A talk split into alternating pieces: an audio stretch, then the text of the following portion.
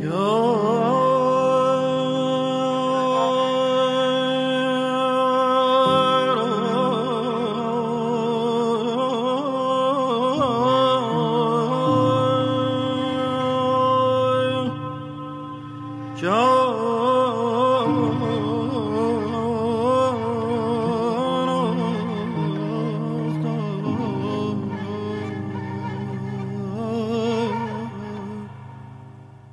سلام شنوندگان عزیز خوش آمدید به سروش پادکست. من پدرام سیمایی خیلی خوشحالم که با نهمین اپیزود از پادکست سروش در خدمت شما دوستان عزیز هستم.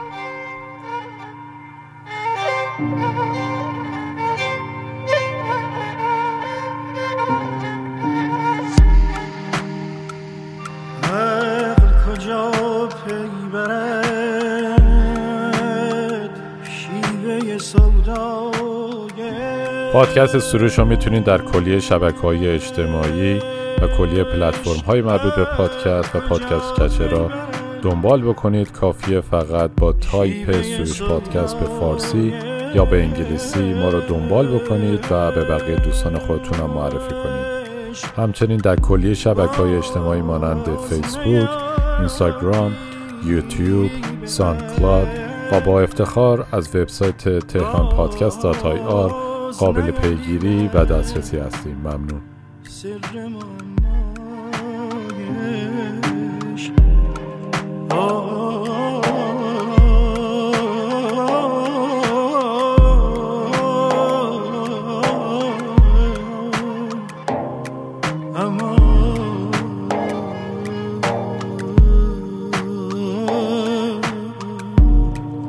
اپیزود قبل سروش پادکست ما به خاطر تولد استاد شجریان به استاد هدیه داده بودیم. اما متاسفانه بین اپیزود قبل و این اپیزود استاد از بین ما رفت. حرفی برای گفتن نیست.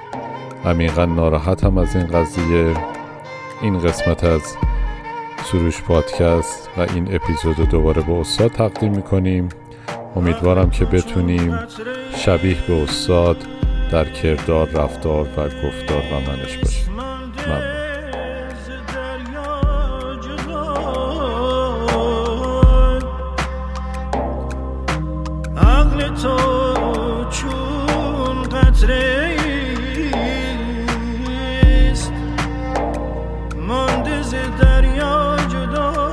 اپیزود نهم سروش پادکست یک داستان کوتاه به اسم دیگه. هیچ وقت با کار کردنت مشکلی ندارم.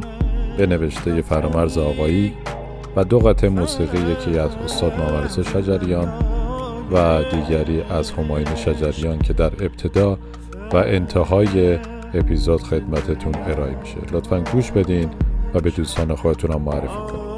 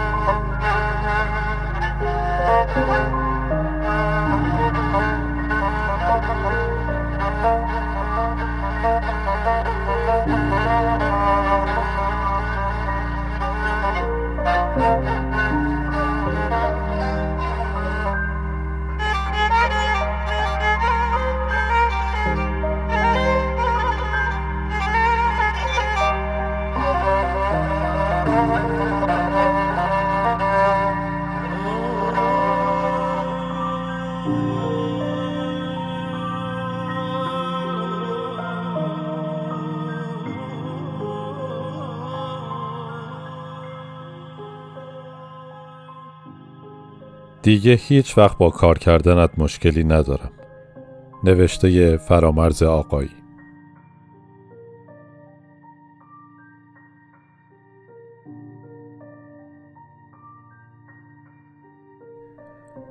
دوره ابتدایی را که تمام کردم پیش خودم گفتم دیگر بزرگ شدم و کلاس راهنمایی می روم. تابستان باید هر طور شده کار کنم. به مادرم گفتم من دوست ندارم یوهو دیپلم بگیرم برم سر کار و هیچی از کار کردن ندونم. باید از الان کار کنم و مرد بشم. مادرم جواب را منوط کرد به استخاره فرداش. سفارش کرد مبادا کاری کنم که پدرم متوجه کار کردن من شود و من قافل از اینکه استخارش یعنی صحبت کردن با پدرم و راضی کردن او. در واقع اولین فرد با خبر از کار کردنم پدرم بود. این گونه بود که من برای نخستین بار طعم کار کردن تابستانی را چشیدم. در بعضی از خانواده ها رسم بود که وقتی مدارس تعطیل شود بچه ها سر کاری بروند تا در خانه مزاحم و متوقع خدمات مادرشان نشود یا در کوچه و خیابان با یک توپ پلاستیکی ول نباشند. چه می‌شد کرد؟ جای کلاس ها و استخها و باشگاه ورزشی و هنری الان و از همه مهمتر تبلت و گوشی و کانال های متنوع تلویزیونی و ماهواره ای را جز یک عدد توپ پلاستیکی پنج ریالی چیزی دیگری پر نمی کرد. بعضی از خانواده ها با کار کردن تابستان های بچه هاشون مشکل داشتند. از جمله خانواده من در دوره ابتدایی. نهایت تخلف من از فرمان پدر این بود که دور از چشمش با کاغذ و چسب و چوب و حسیر فرفره و بادبادک درست کنم. روی یک کارتون بیسکویت فرفره ها را فرو کنم و پشت در خانمان بشینم تا بفروشم. هیچ وقتم نمی فروختم. چون بچه هایی که می آمدن فرفره و بادبادک بخرن می پرسیدن چجوری درست کردی؟ من یادشان می دادم و می رفتن خودشان درست می کردن. این هم کاسبی دور از چشم پدرم. پدرم هیچ وقت دوست نداشت تابستان ها من و آروین به کاری جز درس خوندن مشغول باشیم. اما فرشید را نه. طبیعی بود. کسی که کلاس اول و پنجم را دو بار رفوزه شده بود و در سن پانزده سالگی تازه پا به کلاس اول راهنمایی گذاشته بود. به زور نگه داشتنش در مدرسه مثل پیچاندن پیچ نمره ده تو مهره نمره هشت بود. این مثال را پدرم می‌زد و می‌گفت فرامرز تو آروین یه چیزی میشین آخرش اما این پسره همونی که هست میمونه. من که عاشق بابام بودم ازش تشکر می‌کردم و بهش اطمینان می‌دادم تمام آرزوهای او را درباره خودم به حقیقت برسانم. بعد از فرصت استفاده و خواهش می‌کردم اجازه دهد تابستان بروم جای کار کنم. تمام کفرش بالا می آمد اساسا کار کردن من و آروین خط قرمز که هیچ خط نارنجی و قهوی و سیاهش بود. نرم شانه می‌زد و می‌گفت هنوز انقدر تو خرج زندگی زن و بچم در نموندم که تو بری کمک خرج من بشی. فقط درس بخون. به این ترتیب اولین جایی که تو نوجوانی کار تابستانی کردم به خیال خودم قاچاقی و دور از چشم پدر قنادی بود. کدام قنادی؟ قنادی پارت دور میدان وسوق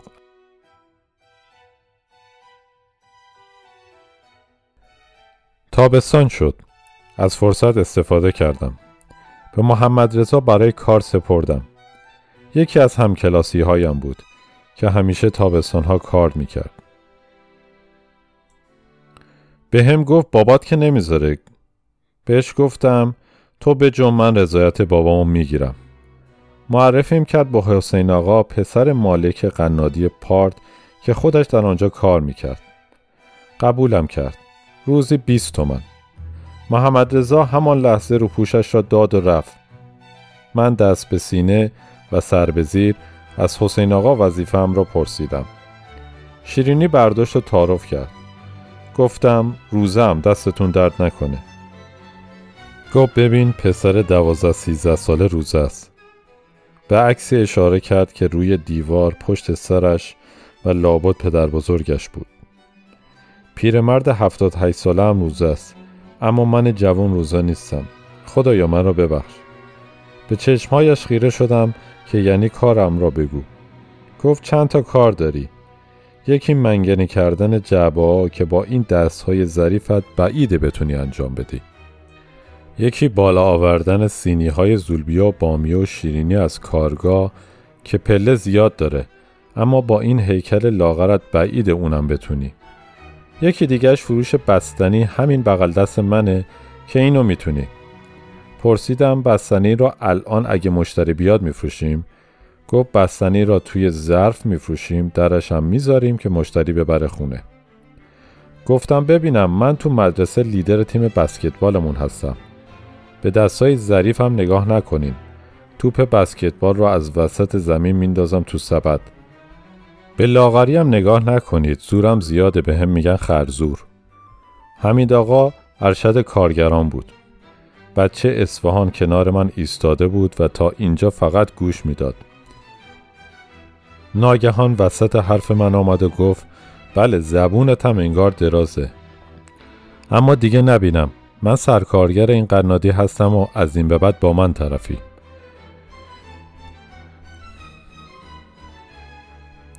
گیج و منگ نگاهی با حسین آقا انداختم و نگاهی به حمید آقا. دلم از لحجه اسفانیش قش رفت. گفتم قربان هرچی شما امر بفرمایید اطاعت. فقط خواهش می‌کنم با من زیاد حرف بزنید. چون من از لحجه اصفهانی دلم قش میره. صدای قهقهه حسین آقا تو قنادی پیچید. دستی به پشتم زد و گفت دلبری بسه برو سر کارت. حمید آقا ببین چند مرده حلاجه. حمید آقا با لبخند شیرینی از سر رضایت مرا برد کارگاه.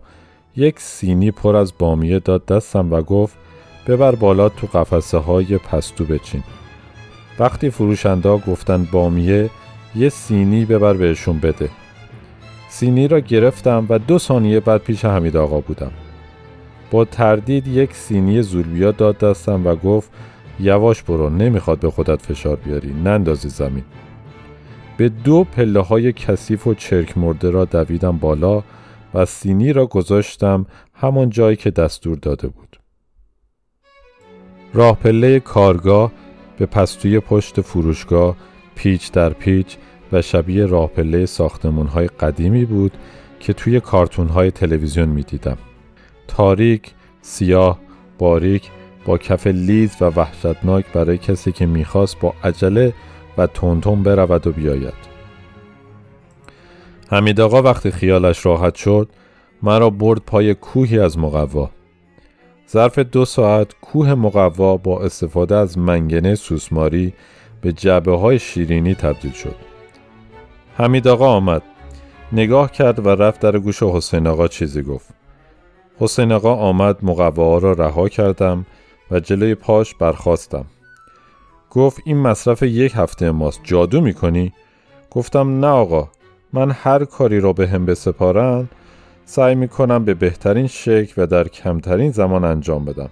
فقط نمی‌دونم زولوبیا درسته یا زولبیا چون ما میگیم زولبیا اما اینجا رو این جبا نوشته زلوبیا. نگاه عجیبی به هم انداخت که ترسیدم نکند حرف بدی زده باشم.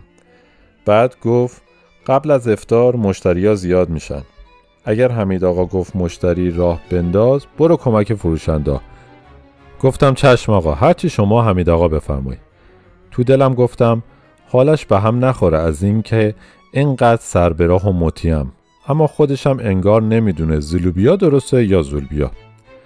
سه هفته بعد همه ی حول و ولا داشتیم که عید فت تو قنادی جای سوزان انداختن نخواهد بود.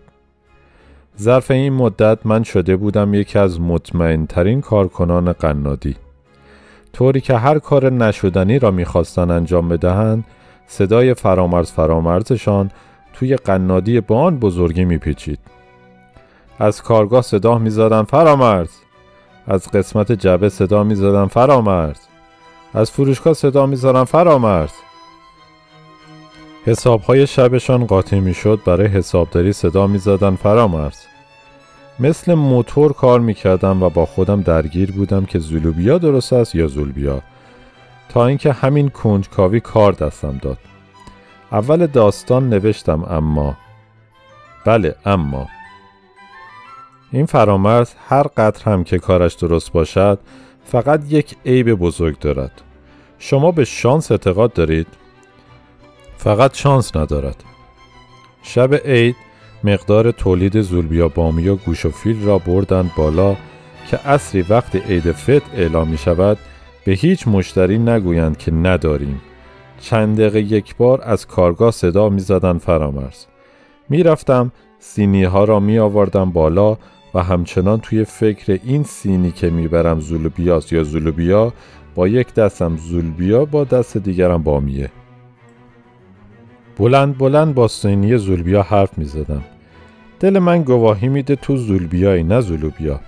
ثابت می‌کنم سب کن. به من میگن فرامرز کاشف. بعد به سینی بامیه می‌گفتم تو یکی حرف نزن که اصلا از خانواده بادمجانیانی. بامیه هم شد اسم شیرینی. راه اول را رفتم و برگشتم. راه دوم راه سوم. راه چهارم در حالی که بر سر سینی زولبیا فریاد می‌زدم روی پله آخر پام لیس خورد و با دو سینی ولو شدم روی زمین. از شدت کار و خستگی مغزم کار نمی‌کرد. هرچه زولبیا بود برگرداندم داخل سینی. و گذاشتمش یک طرف قفسه تا تکلیفش را معلوم کنم. راه پنجم رفتم بعدی را آوردم. باز هم روی پله آخر پام لغزید و همان وضع تکرار شد. حدود ده بار دیگر رفتم و برگشتم. اما هیچ اتفاقی نیفتاد و من پاک یادم رفت چهار تا سینی باید دور ریخته شود. آن شب تا دیر وقت قنادی باز بود و همه زولبیا بامیه ها فروخته شد. وقتی کرکره ها را پایین کشیدن حسین آقا مرا صدا زد. حمید آقا هم آمد. خنده مهربان اما رازآلودی تو صورتم کردم و با همان لحجه قشنگ اصفهانی پرسید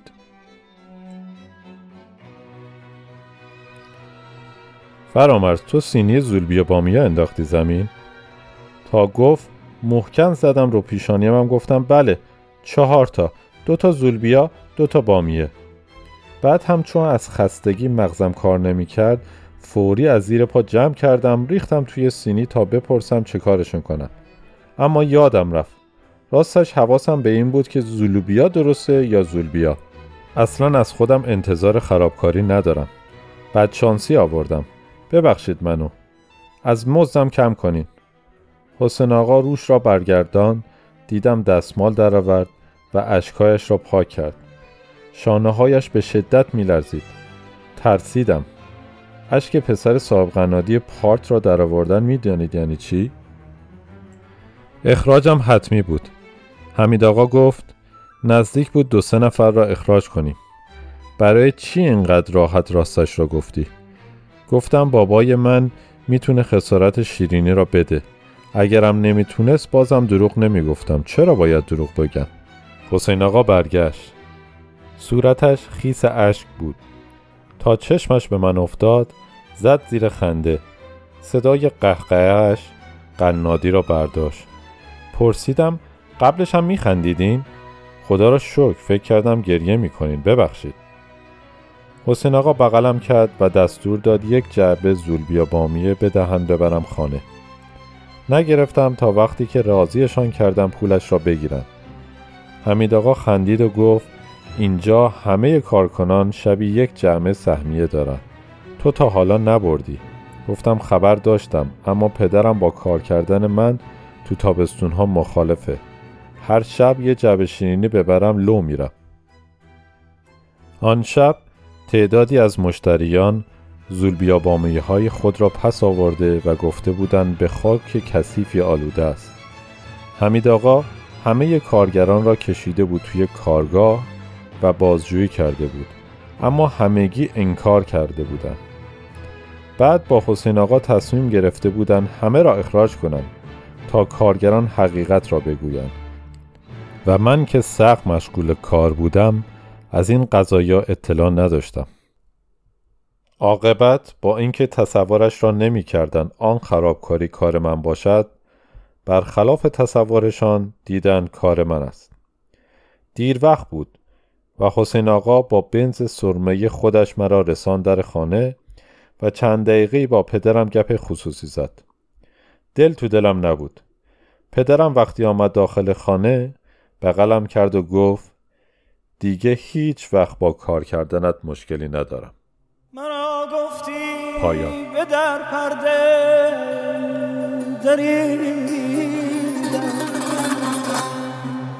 مرا گفتی قده بشکن شکستم.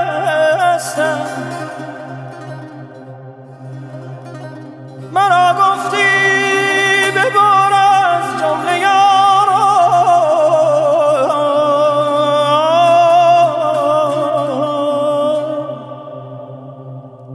بکندم از همه دل در تو بستم. بکندم از همه در تو دیدم